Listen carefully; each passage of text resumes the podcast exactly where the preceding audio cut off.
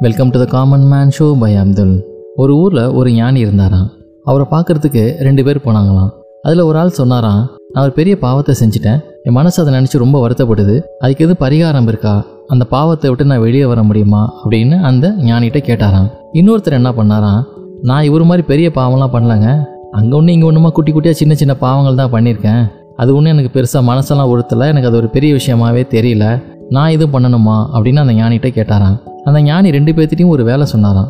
ஒரே ஒரு பெரிய பாவம் தான் செஞ்சேன் அப்படின்னு சொன்னவர்கிட்ட நீங்கள் போய் ஒரு பெரிய பாறையை தூக்கிட்டு வா அப்படின்னு சொன்னாராம். சின்ன சின்ன பாவங்கள்லாம் செஞ்சேன் அப்படின்னு சொன்னவர்கிட்ட ஒரு கோணி பையை கொடுத்து இதில் நீங்கள் சின்ன சின்ன கல்லாக பொறுக்கிட்டு வா அப்படின்னு சொன்னாராம். ரெண்டு பேரும் போய் ஞானி சொன்ன மாதிரியே கற்களை எடுத்துகிட்டு வராங்க.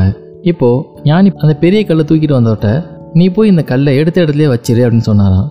அதே மாதிரியே ஒரு கோணி பை ஃபுல்லாக சின்ன சின்ன கல்லை பொறிக்கிட்டு வந்த அவர்கிட்ட இந்த கல்லெல்லாம் நீ எங்கெங்கே எடுத்தியோ அங்கேயே போய் வச்சுட்டு வந்துரு அப்படின்னு சொன்னாராம். பெரிய கல்லை தூக்கிட்டு வந்தவர் சரின்னு சொல்லிட்டு போய் கரெக்டாக எடுத்த இடத்துல வச்சுட்டு வந்துட்டாராம். ஆனால் சின்ன சின்ன கல்லை எடுத்துகிட்டு வந்து கேட்டாராம் இவ்வளோ கல் எடுத்துகிட்டு வந்திருக்கனே எங்கெங்கேருந்து எந்த கல்லை எடுத்தேன்னு எனக்கு சரியாக ஞாபகம் இல்லை நான் எப்படி வைக்க முடியும்? அப்படின்னு கேட்டாராம். அதுக்கு அந்த ஞானி சொன்னாராம் அந்த பெரிய பாவத்தை பண்ணவர் தான் செஞ்சது பாவம் அப்படின்னு உணர்ந்துட்டாரு.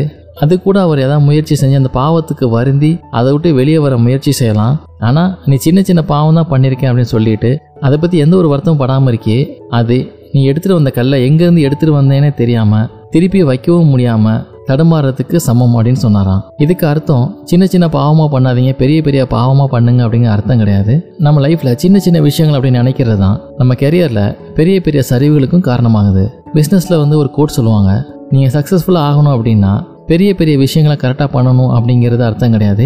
யார் ஒருத்தர் சின்ன சின்ன விஷயங்களையும் பர்ஃபெக்டாக பண்ண திறமை வாய்ந்தவராக இருக்காரோ அவருக்கு பெரிய சக்ஸஸ் வரும் அப்படின்னு சொல்லுவாங்க. ஸோ நம்ம லைஃப்லையும் சரி நம்ம கெரியர்லையும் சரி இது போன்ற சின்ன சின்ன தவறுகளை தவிர்த்து ஒரு பெரிய சக்ஸஸ் அடைய வாழ்த்துக்கள். இதே போல் இன்னும் ஒரு இன்ட்ரெஸ்டிங் எபிசோட உங்களை மீட் பண்ணுறேன்